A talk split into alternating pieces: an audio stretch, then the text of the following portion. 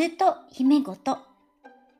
この番組はサブカル強めのクラシック業界のピアニストがあまり知られていない業界の話や好きなことを好きなようにつぶやく番組です。時々演奏もします。サブパーソナリティはネズミさんです。皆様いかがお過ごしですか？パーソナリティのナルト姫です。姫の吹き出しという5分間で私の考えている頭の中をつぶやくのをやってみました。本編とは別にね、それで内容は言わずに聞いた人のお楽しみ感覚でちょっと続けてみようと思っています。最近の悩みはですね、あんまり寝れないんですね。いつも早くて、1時ぐらいにはお布団に入るようにしてるんですけれど、ねそう、最近午前中のリハーサルがちょっと続いてしまっているので、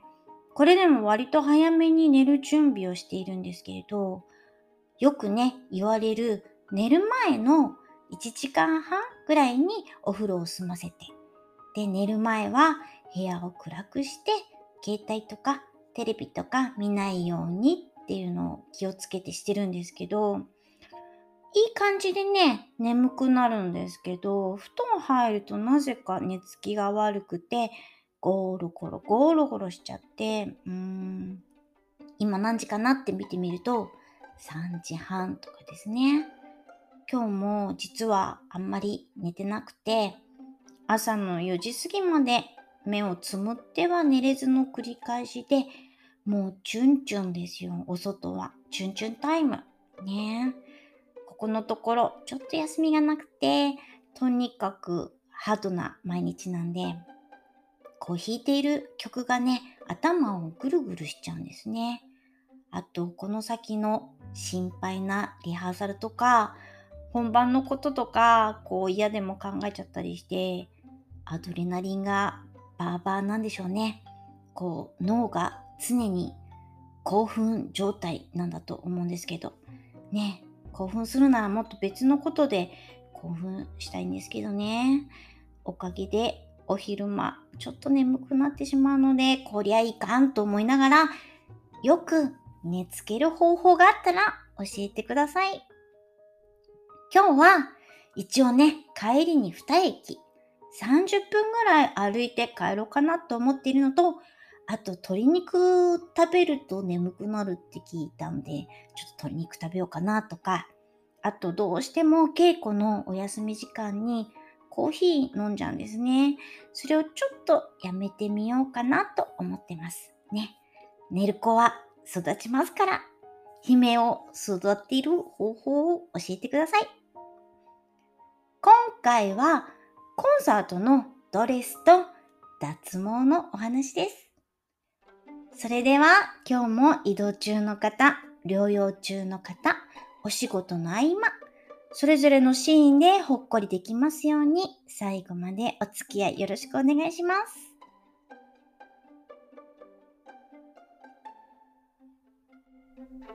す。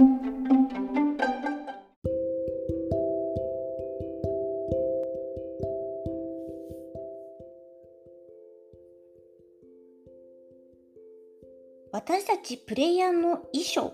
ドレスってどうしてるの？とよく聞かれます。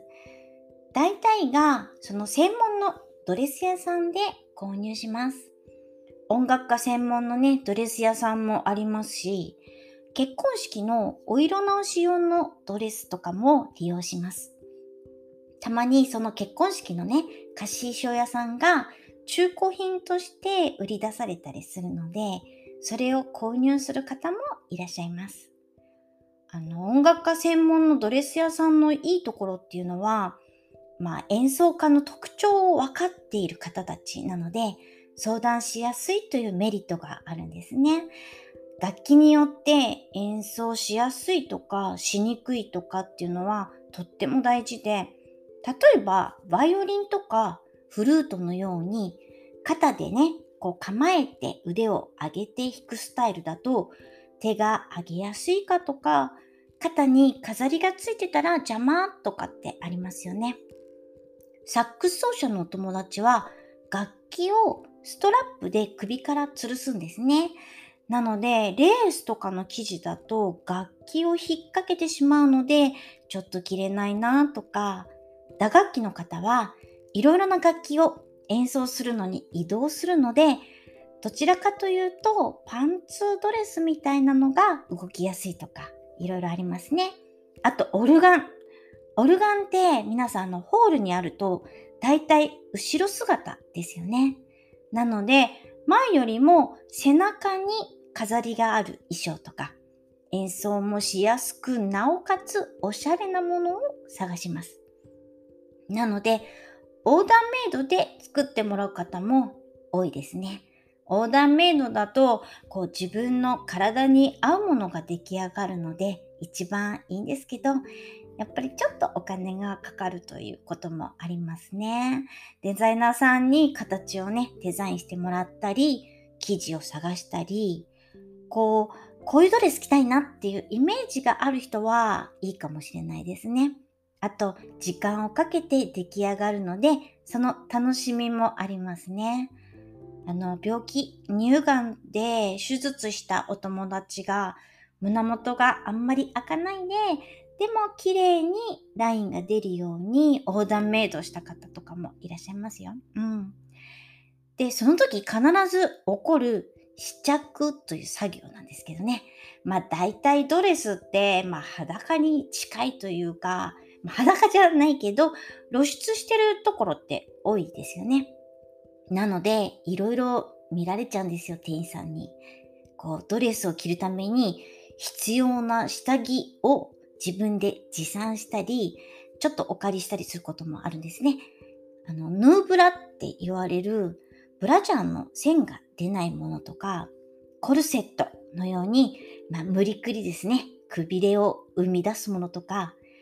私のお友達はマイテープっていうのを持ってましてですね、あの、お肉を寄せて貼るガムテープみたいなのがあって、それでこう、あの、嘘谷間をね、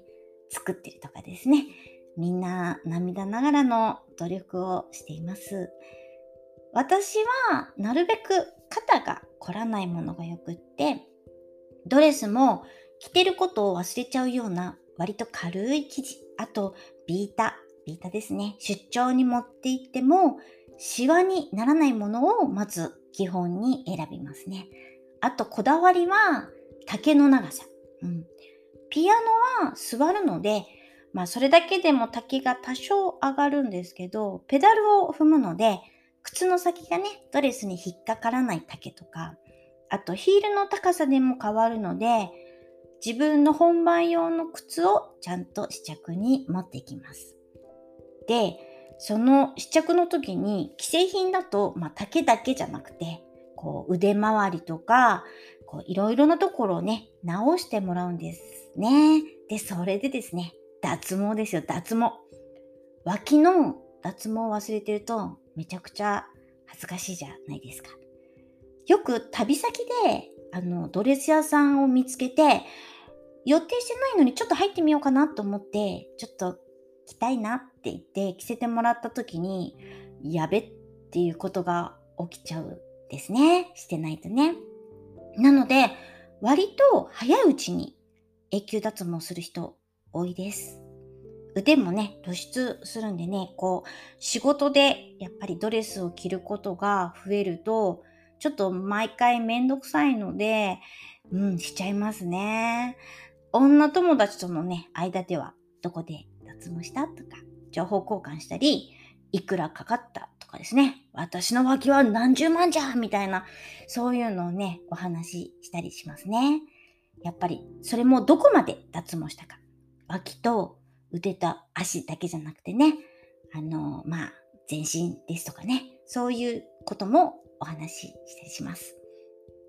まあ、脱毛に関して敏感なのは日本人だなっていうのは思いますね。最近は割と外国の方も意識するようになったみたいだなって感じるんですけど、外人の方とね、お仕事ご一緒すると、女性の方ね、割と手を上げると私ついついこう脇見ちゃうんですけど、ぬぬぬって思う時もあります。あの、ぬぬぬで刺してください。はい。なんか、もさっと、ぬぬぬですね。やっぱりね、こう舞台に立った時に美しく、美しく見せたいなって思うのはみんな同じなんでね、綺麗な脇とか腕にして、ドレスも自分に似合うものをとね、毎回思ってます。あと、なるべく同じ場所で同じものを着ないようにとかですね。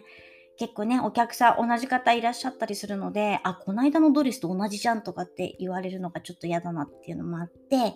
そうすると、毎年ね、何着か買わないといけないし、あとね、着こなせるデザインも、まあ年齢とともにちょっと変わったりしますね。サイズもね、気をつけないと。去年のドレスが着れないとかね、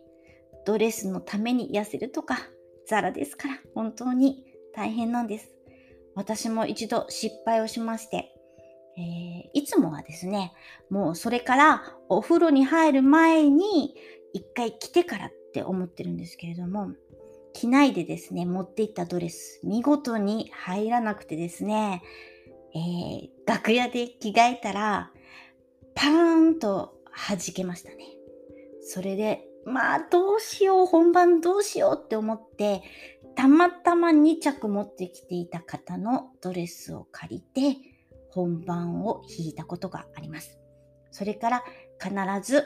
コンサートの前日の夜にはドレスを1回着るという作業をしています。今までね、お話ししたのは、まあ、カラードレスの話なんですけど、例えばオーケストラとかだと基本、まあ、黒黒っていう言い方するんですけど、上下黒い衣装ですね。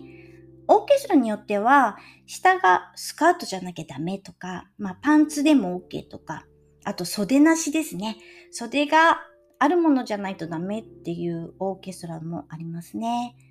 外国のオーケストラは時々めちゃくちゃセクシーな黒い衣装を着ている方がいて、いや、見ると素敵だなって思いますね。たまに夏のコンサートで黒黒じゃなくて白黒の時があるんですね。上が白いブラウスで、まあ下が黒いスカートですね。で、それをね、忘れて、黒いいつものブラウスを持って行って、慌てて、え、今日白黒なの？って言って、近くのユニクロで買ったことありますね。なので、夏場は注意です。うん。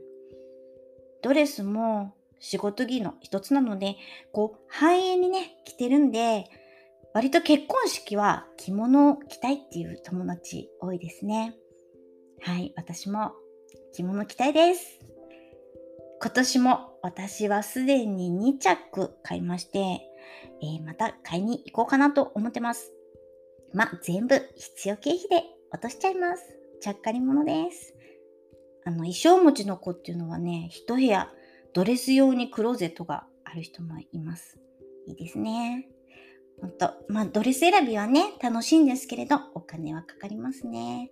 はい、そんなドレス事情でした。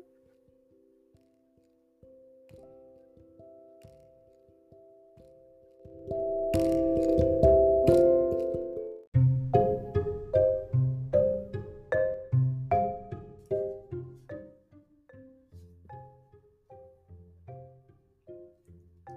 後までお聴きくださりありがとうございました。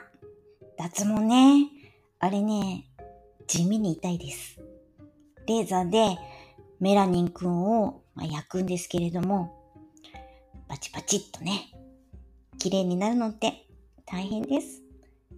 番組のご感想、ご意見などありましたら、ぜひ、なると姫ごとアットマーク gmail.com まで送ってくださいね。次の配信まで、それじゃあ楽しみに待っててくださいね。バイバイ。